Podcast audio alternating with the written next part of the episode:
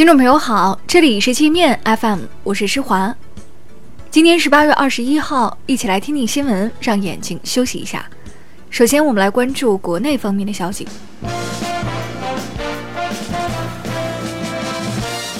美国正式决定向台湾出售总价约八十亿美元的六十六架 F 幺六战机及相关设备。中国外交部今天表示，美方做法严重违反国际法和国际关系基本准则，严重违反一个中国原则和中美三个联合公报，干涉中国内政，损害中国主权和安全利益。中方将采取一切必要措施维护自身利益，包括对参与此次售台武器的美国公司实施制裁。台湾成为香港暴乱分子获得物资的供应站和中转基地。据外媒报道，台湾有教会收到大量台独分子赠予的头盔、防毒面具等物资，通过台湾空运公司运到香港。还有大批台独分子向香港集结，为港独暴徒采购、分发抗法武器和物品。英国驻香港总领馆一名雇员因违反治安管理处罚法，被深圳警方行政拘留十五天。这名香港籍的男性英国雇员是在深圳被抓的。该男子跑到深圳干什么？警方尚未透露。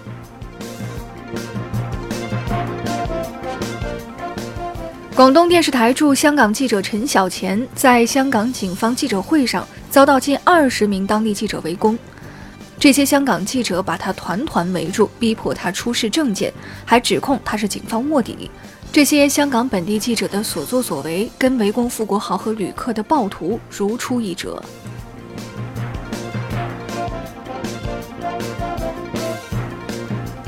香港将军澳昨天凌晨发生砍人事件，数名暴乱参与者在一个地下通道张贴标语时，被一名中年男子持刀砍伤。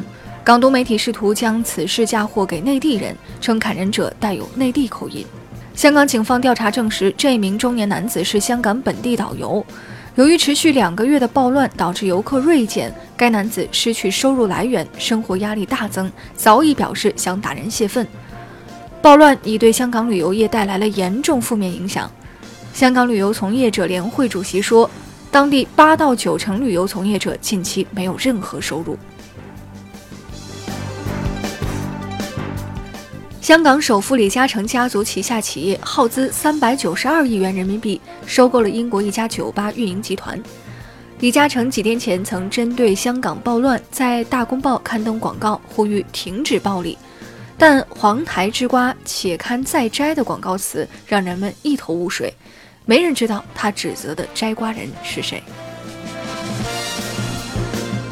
任正非在接受英国媒体专访时说。不希望中国政府为了保护华为，在中美贸易谈判中向美国让步。任正非说，在贸易谈判中向美国让步，意味着要用老百姓的钱来帮助华为。中国老百姓比他穷得多，拿穷人的钱送给特朗普换取华为的利益，他会良心不安。与其如此，不如让美国继续制裁华为。台当局以越界为由，四天内连扣四艘大陆渔船。船上十二名船员都被扣押，台当局还称将对其予以重罚。多年来，大陆方面一直为台湾渔船和渔民提供避风、补给、抢险等帮助，而台当局给的回报却是不断扣押大陆渔船。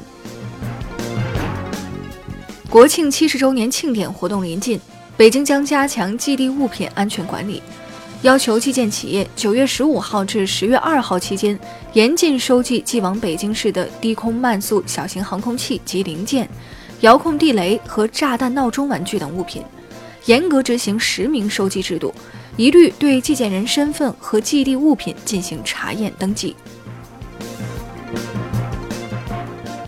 上海开始向非户籍家庭供应共有产权保障住房。申请者需持有上海市居住证，积分达到一百二十分，在上海无住房，提出申请前五年内在上海无住房出售或赠与等行为。